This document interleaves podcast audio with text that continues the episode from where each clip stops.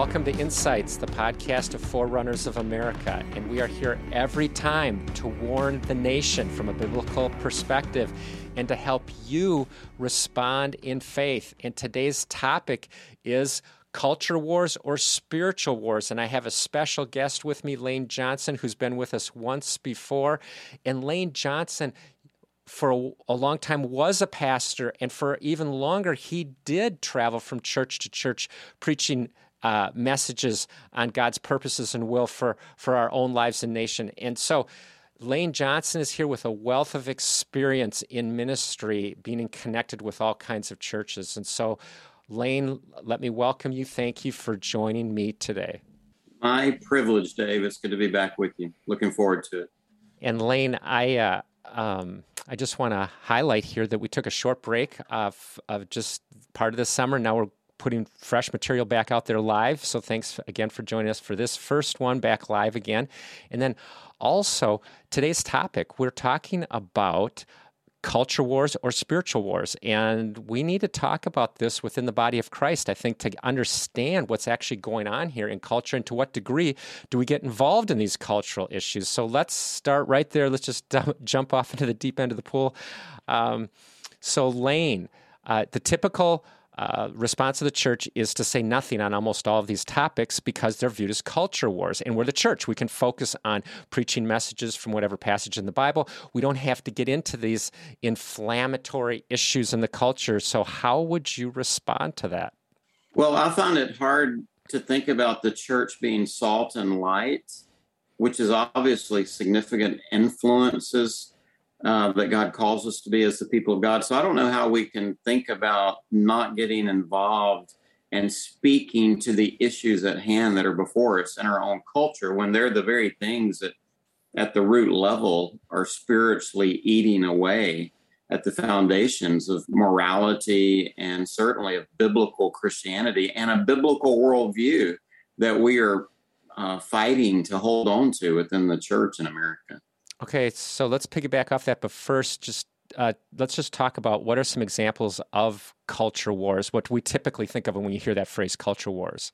Uh, I guess when I think about it, I think about education issues, uh, what's going on in the education realm. I think about political issues on all kinds of levels. Obviously, all kinds of moral issues. I mean, we're right in the middle right now, right, of some major abortion changes and laws that relate to that. Um, uh, certainly, sexual things, moral things that relate to that, and man, there's all kind of tentacles, right? That uh, in this what we call this woke society, or that's what it's being called.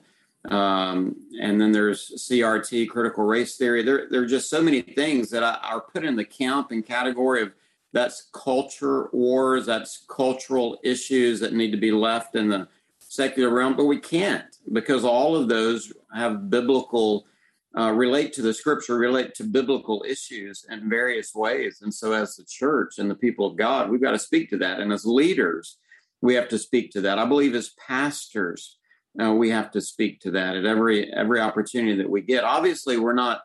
We never want to become um, characterized by merely speaking to relevant issues uh, we need to always be speaking and preaching the word of God, laced with the gospel. But the word of God speaks to these issues that are put in this category of cultural wars. And the reason that I believe we're, quote, losing the cultural wars is because we as a as a church in America particularly have avoided actually addressing those issues. Right. And I would completely agree. That's why we're doing this podcast. And he, here's the thing is that uh, we see these, you went, you mentioned just a minute ago, educational sphere, government sphere, and of course the moral sphere, which most of this, all this would land in in terms of what we want to address in the church. And we, we have to quit pretending that the Bible doesn't speak about these issues. Uh, I hope we can talk a bit here as we go about critical race theory, but even that, which is a philosophy that's come out of our universities and now it's infiltrating all of our public schools or the vast majority, um, even that is discussed in the Bible. It doesn't use the phrase critical race theory, but it helps guide us as God's people. And of course, as you we're referring to all sorts of sexual perversions. According to the Bible, there's sexual perversions, all the LGBTQ issues. To say nothing is really to not provide God's people with the direction they need. And then, as you said a moment ago about being salt and light in the culture, to make the influence in culture like we need to. And so, fundamentally, what we're talking about here today is these are not simply cultural issues. These are biblical issues first and foremost, which means they're moral issues first and foremost, which means that God has actually told us He has an opinion on all of this stuff. And it's more than an opinion. God Himself is going to judge people based on these issues, and He's going to judge nations, including America. He's judging nations on these issues. And so it's just, uh, to me, it's unfathomable about how the church in general, of course, there's exceptions, but how the vast majority of churches don't touch any of these issues is if the Bible doesn't talk about them. Uh, that's exactly right. And again, as, as I said, and um, it's hard to imagine a church that is unwilling to address the issues at hand as they relate to the Word of God. I mean, as as ministers and leaders, aren't we to be helping the sheepfold of God's people? Uh, to know how to interpret and to process l- real life issues and cultural issues through the grid of Scripture. And so, by avoiding addressing those issues and speaking of those, we are not being kind and not loving the people of God because many of them, at various levels of maturing and processing and various levels of their own knowledge of the Word of God, don't know often how to process cultural issues. And so they end up embracing what they hear from the world's perspective because they're not hearing it addressed from the pulpits. So, um, we're going to go further here in a moment, but let's just talk a little bit about spiritual wars because that's what we're contrasting today cultural wars with spiritual wars. It is in the cultural sphere. We're not denying that. But fundamentally, then this becomes a spiritual war because when you're disobedient to God's word, when you're disobedient to the to the lordship of Christ, when you're disobedient to the leading in the ways of God, what happens then is you you may not realize it, you may not even have the spiritual realm on your radar, but you're actually when you're disobedient, you're opening the door for the enemy to get greater access to your life, greater access to your family, greater access to your church, greater access to your community, greater access to your nation. And the thing that's going on here is we have to realize this is full on spiritual warfare where the enemy's trying to deceive and infiltrate. And God is saying, No, stand firm in the truth in me and declare the truth on every topic, including everything we just listed off here a moment ago.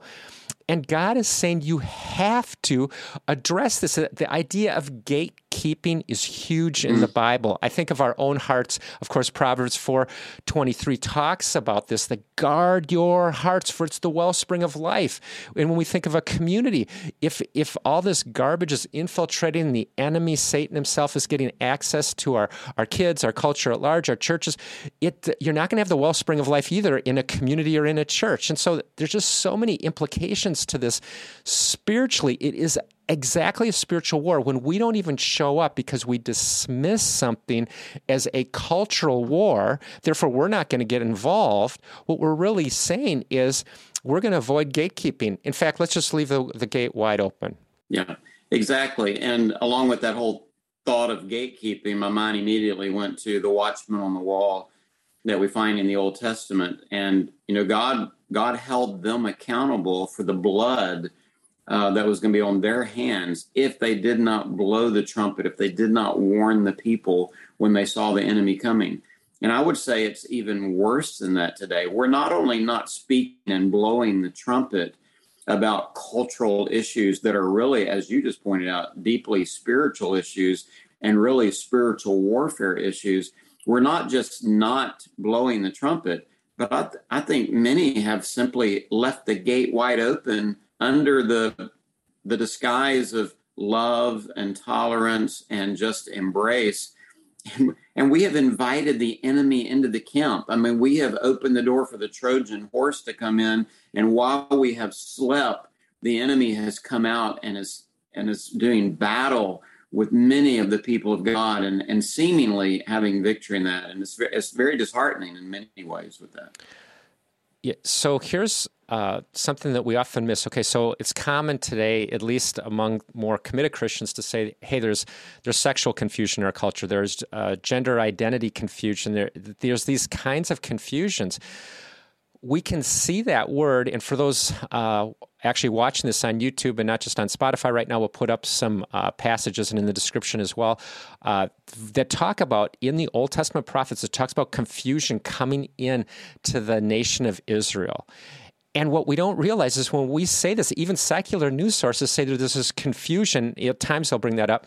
Um, but the long and the short of it is, is that there is a spiritual component to this. Now, at the very least, God is removing his presence, he's move, removing his blessing, he's removing his protection. And when that happens, confusion comes in. And what I'm trying to say is that there's a connection with the spiritual warfare, with the enemy who would ultimately want to confuse us. It's not just that we're being left to our own devices, left to ourselves. Um, uh, as God as God distances himself from all of these sinful behaviors and the people that participate in them and, and, and the church that refuses to address them. But it's also that the enemy then will try to sneak in, and this word confusion is important. We that we understand. That's why we see what's happening in America.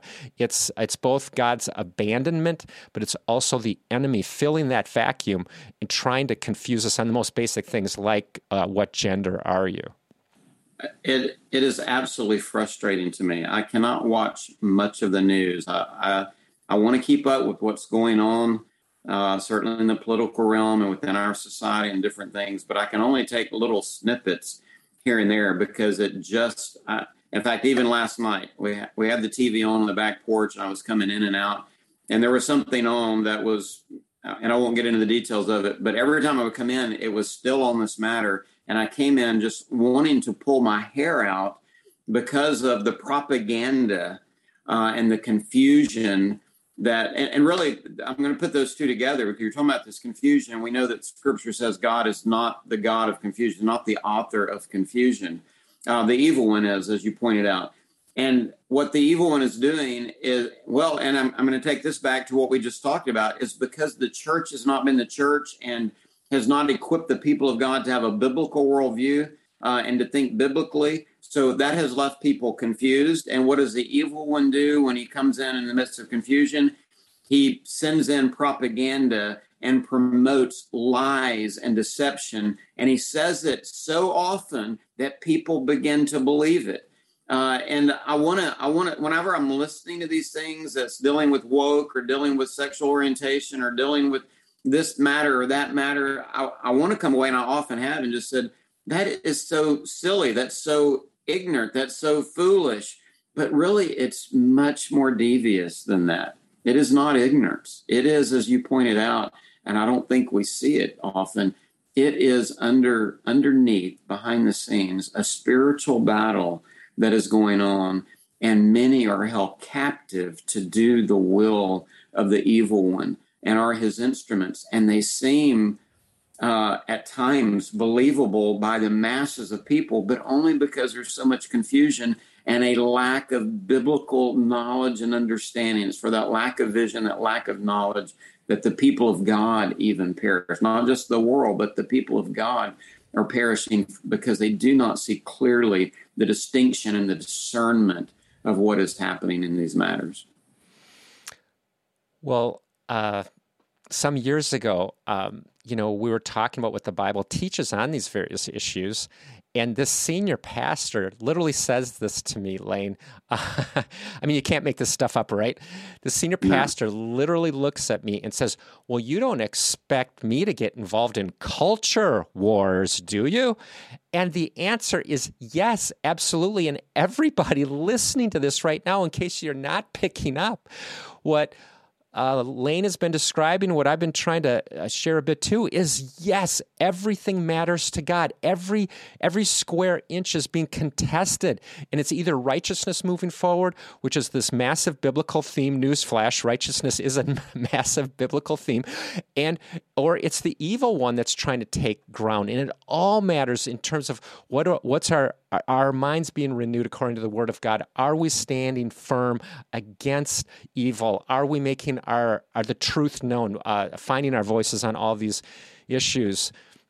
So, Lane, we got to circle back just a little bit here uh, because what honestly got me thinking about uh, doing this podcast, this topic, is that uh, Roe v. Wade was overturned uh, here in late June. And I thought of various Christians that had prayed about this for a long time. That obviously, the scriptures teaches that sacrificing your own children, killing your own children, um, is an abomination to God. Meaning, he's absolutely repulsed by it. He can't believe that people would do this. This kind of a thing is what the scriptures teach, and it's really child sacrifice. It's a thing that pagan cultures do. Uh, pagan cultures uh, often associated with with tribal kind of stuff and, and just believing in in the gods in general. But no, America has embraced this uh, through Roe v. Wade. Well, it's overturned here in 2022, and it was stunning to me. I didn't look for this, I didn't expect it, but what people told me, various people around the country, but also here locally where I am, the churches didn't even mention that Roe mm. v. Wade had been overturned. Now, certainly, the, I, my opinion, there should be a, a, a, celebratory aspect of this that God has answered the prayers of many. So, at least on that level, we could mention it in church, but also now it was more of a just a, uh, a, procedural thing related to the Constitution that there wasn't really repentance that happened throughout America or the church. It was just the Supreme Court saying that the uh, the U.S. Constitution does not talk about abortion. So why Roe v. Wade was ruled the way it was originally is just a travesty. We need to reverse it. They did. They overruled it. So now it goes back to the states. So there's a whole nother realm or uh, aspect of, of Roe v. Wade now going to the states, that the, the abortion that is going to the states, where the church now should be speaking in every state because it's now it's more personal. It's in each of our states. Are we going to go with God's way or not? Now we should be mobilizing, we should be uh, praying, fasting, we should be um, talking about this, at least giving the scriptural foundation of what why this issue is so important biblically. And what I keep hearing over and over from people is that their pastor never mentioned it or, or just said something in passing or something like that, when this would be not just a cultural war uh, of our generation that just had a major shift with it, but this is actually a spiritual war of trying to gatekeep again in, uh, in America to bring the righteousness of God back forth. So, anyway, this is this is huge. Like, so we have this specific example of how in the world do we even get to this this point where something like this happens and the church doesn't even talk about it? Well, it obviously didn't happen overnight and there are all kind of things coming to my mind, Dave. As much as I rejoice in what the Supreme Court did, uh, it you know it doesn't take away the fact that for 49 years we killed what 62 or 63 million babies, really on the altar of immorality, um, because you know everybody wants to that's in this debate wants to deal with the issue of rape and incest kind of thing, but that's what one to two percent of pregnancies. So what we're really dealing with is 90 plus percent of uh, killing babies is really just to cover up and not wanting to be responsible for the act of sexual immorality. Um, or even relationships within i guess some marriages that just don't want the um, the frustration and the hindrance to their own self-centered lives by having to take care of a child. I mean there's a lot I, I suppose there's various reasons but but for all of this time, we're not even dealing with root issues here. Um, we're we're we're dealing with with um, with fruit out here on the on the edge, but we're not dealing with real issues of how did we get here, as you're as you're just pointing out. And it didn't happen overnight. It's happened over now decades of rejection of God, rejection of His law, rejection of the Ten Commandments, rejection of the Word of God, rejection of the authority of God and whenever we see that happen in the Old Testament among God's people, we see him constantly bring them under judgment and discipline. Just this morning, I was reading through uh, Second Kings 16 and 17, I believe, and in, I think it was in chapter 17, as part of God's right. Um, we, we remember the Assyrian assault and taking Israel into captivity. But there was a verse there that I don't particularly remember. It just said that God brought affliction upon them and he brought plunderers into the land to plunder them. And I thought, that's exactly what's been happening in our land plundering from within, plundering from without. And I believe all of that is part of the discipline or the judgment of God upon our nation that has rejected God at various levels, really beginning in the turn of last or the, the middle of last century, I should say, in many outward ways, such as Roe v. Wade, that was uh, in the early 73. Uh, and there were other things that were decided within the court systems and within our society that really set the pattern of, you know what, God, we don't want your say and everything. We're going to decide the way that we want to do life. And we're, we've been reaping the consequences for that. And like you said a while ago, I wish that this reversal in the court was a sign of repentance. And I've often thought, if God brought revival to this nation and brought repentance, what would that look like? It would have to look like a reversal of some major court decisions that have basically put into law that which is contrary to the laws of God. And I wish that this were one of those things where I could say, finally, we've repented. That's that's not the case. I don't believe. Uh, and yet, I do believe it is a reprieve of God. It is a mercy of God. It is a blessing of God after 49 years that He is, at least for now, maybe giving us a year of Jubilee, uh, a time of rest in our land from all the bloodshed.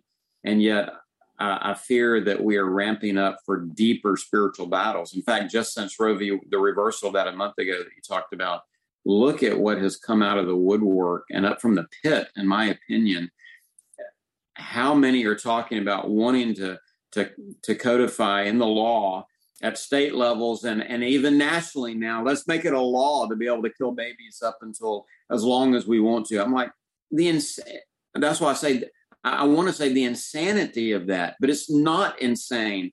If it were insane that would be an anomaly and an exception but it is widespread belief that is a rejection ultimately of God and his authority and life that he has made. And it is extremely frustrating. And it is, as you said, a spiritual battle. Our battle is not ultimately against flesh and blood, it's not against Supreme Court justices or politicians that are trying to put these laws into place or people that are picketing and holding up signs that say horrible things.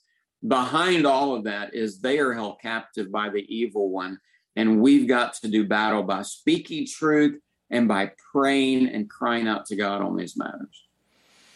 Well, let me give an example of uh, something I didn't have on my radar up until recently, but it happened where I was out there in neighborhoods speaking the truth. And at first, this is going to sound uh, possibly political because it has to do with the election in the fall, but actually not political in the sense we think of it. It has to do with school boards, and school boards, at least where I live, are not Republican or Democrat. You actually have to know who's on there, and they list, you know, whatever, however many of them are up for reelection. Let's just say five. And in this case, um, we were trying to, uh, with this organization that I, I linked up with, um, uh, an, organiza- an organization called We the Parents, trying to get the parents are trying to get their voice back on the school board. So their kids are not having transgenderism and lesbianism and homosexuality etc just pushed on the kids even k through 6 now i'd like to stop all of that k through 12 but i mean this stuff is happening where they're mainstreaming this even k through 6 now it's sort of a a gradual uh, progression in the public schools. They don't dump everything on a kindergartner that they do uh, a ninth grader or a 12th grader. But the point is, is that these things are happening at a rudimentary level, even in K through third grade. And I have evidence of that here locally with the schools. So, I'm out there actually canvassing neighborhoods, helping people understand that we're recalling three school board members. Uh, the judge uh, was in favor of we, the parents, saying that the school board members did violate the law. They were not listening to the parents, which they're supposed to do by law. They're mandated to do so. Well, anyway, I, I explained the the the reason why we're trying to get these uh, conservative conservative school board members on, and then I just stop and I would just tell people because I mean these people, some of these people are not churchgoers. We're canvassing neighborhoods, right? You know, the, many of them are not. So what I would do is I would explain to them why we're trying to get our voice back on the school board here. Then um, I would say now for me personally, why I'm out here, my kids are long gone. They're not part of the public schools. But why I'm out here is because I want to slow down transgenderism. And that's about the softest way I could say it. But personally, I'm just talking from my viewpoint. This is why I'm doing this is I don't want to hand over the next generation of kids. And at first you look at all this and it sounds like, well, this is just some sort of, you know, topic that's on the news. It has nothing to do with God, the church, the Bible, all this kind of stuff. But I'll tell you what, I would explain to people about slowing down transgenderism and and that God created males and females and that we cannot change our, our gender. That is a biblical teaching. And I I I saw the presence of God out there doing this because people want to know. And by the way, many non Christians agree and they're signing this petition because they're not in agreement. They're, whatever vestiges of righteousness they have in their hearts, even though they're not believers, they wanted to stand up for the godly thing, the biblical thing. So, anyway, all what I'm trying to say is we kind of have this odd bifurcation where we're separating out uh, doing something like I just described, canvassing uh, over what we do in church on Sunday morning. No, to be salt and light is to influence the culture. And I was so awesome. I was able to be out there influencing both Christians and non Christians on LGBTQ issues. And most people agreed with me. Right. Uh, yeah. Uh, the whole LGBTQ one, two, three, four, and all that they add to it is so confusing, but it, it really is simple. And it's what you said. In the beginning, God created the heaven and earth. And then on day six, he created Adam and Eve. Um, and so it has been ever since, uh, male and female only. And so people that are confused about who they are, there's there's deeper spiritual issues that are that are going on there and deeply deeper emotional issues and, and various things. And it's it's sad, it's tragic, but at the end of the day, it's also evil because of what it's doing. It's it's disintegrating a culture. And Dave, I don't know the exact stats. I've heard them throughout the last years. I've used them myself. I don't know what the most up to date stats are. But when you look at the statistics of biblical worldview, and if I remember right from Barna, that it's actually what I would consider a biblical worldview is less than 10% of the church that mm-hmm. holds to what is called a biblical worldview. But when you start asking questions, even in the quote church, about whether you believe there's a place for couples living together before marriage, uh, or whether you even believe that marriage is necessary for sexual relationship, or whether you believe that uh, transgenderism, transgenderism is legitimate, or on and on we go with all these gay, questions. Well, include gay marriage because that's such a and, huge and, one. And gay marriage, yes, there is a huge, significant percentage, especially of the younger generation that is in the church, that has bought into this world philosophy and these quote cultural issues that are clearly biblical issues. And there has to be a repentance and a turning and an informing and a knowledge base. But again, it, it's going to take more than a handful. It's going to take the pulpits in America that are speaking and preaching truth to inform God's people. Well, let's just and follow, you know what? Beyond that, Dave, it's going to take the homes. There are a lot of moms and dads that are not teaching their children right these things and clearly articulating, which is the first place of of teaching and education right? So let's talk about practically how to respond to this in faith um, because we have to stand firm right now. And we actually, I would like not just to stand firm, but I'd actually like to uh, advance forward a bit, you know, uh, significantly, whether we're talking about our families or our schools or right within our churches. So, okay, what you just said, we've got to be telling the truth. And at home, of course, we're talking about the church as well. I would suggest in the church realm, that you would have a conference once a year that would cover these issues, but don't leave it there for a conference once a year. I'm just saying that would be sort of a kickoff, grab everybody's attention, really deliver a tremendous amount of truth within a short amount of time, session after session, kind of a thing. But then also, uh, uh, Sunday morning sermons need to be clear on this stuff. And we're not scaring people away that are not going to then and then they're not going to come to Christ.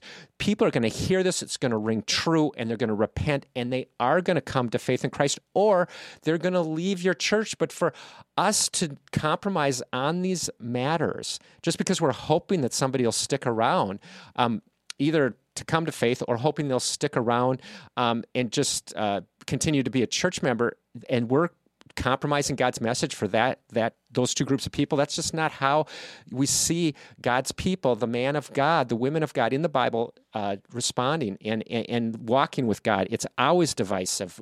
Noah was a preacher of righteousness, right? Okay, but then in addition to things like uh, the family doing what they can, the uh, uh, annual conference, the, the the sermons and so forth. I think we need to adjust our curriculum. Like thinking that we're just going to preach on this or something once a year, and that often doesn't even happen on these topics. But thinking we're going to preach on it once a year and that's going to win the day when our own youth are being bombarded on social media by all of this every day, it's not going to work. So, again, a more holistic approach where our curriculum is rewritten, I would say both for our kids and for adults, because adults need to know how to respond to this. So, uh, I think there's a, a, whole culture shift that needs to happen um, within the church because this is a spiritual warfare and this is how we've said we're going to make a difference, both first having the power and presence of God on our churches because we're back in alignment with Him, but then secondly, um, also being having the power and presence of God out in the community where where we work, uh, where we interact in our neighborhoods, etc. Yes, absolutely. Uh, that's a good that's a good starting place. Um, again, in the home, in the church, in group settings, in prayer, you know, in prayer, in various um, whatever realm of influence we have, uh, wherever we can speak truth that's what we need to do. Uh, as you remember the, the famous quote, so to speak, the only thing that's needed for evil to prevail is for good men to be silent. And there's been far too much silence. There has not been an addressing of the issues that we desperately need to, Dave. Right. Well, Lane, any closing comment here? Um, I think we. Uh at least waded into this pool of that this is really not simply a cultural war, it is actually a spiritual war. But anything uh, you want to say in closing? Now, when you and I talked uh, just a few days ago and you brought this subject up about not just cultural war, but a spiritual war, and I, I would have um, always agreed and said that to be true, but I think it hit me just a little bit more deeply. Um, and, and all I would say is, you know, if if you're not aware of the battle, then you're not picking up the weapons and you're not you're not in the battle. Um, and so if we're not thinking in terms of this being at the root a spiritual war then we're not going to address it and we're not going to deal with it in our own homes or in the church.